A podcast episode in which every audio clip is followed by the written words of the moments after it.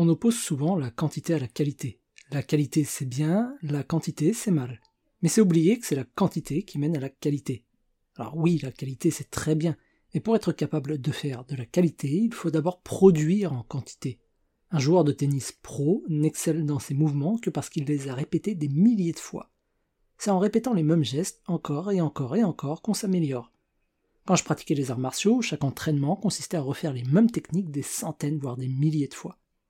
Et c'est ce que veut dire par là Bruce Lee lorsqu'il dit Je ne crains pas la personne qui a donné mille coups de pied une fois, mais celui qui a donné un coup de pied mille fois.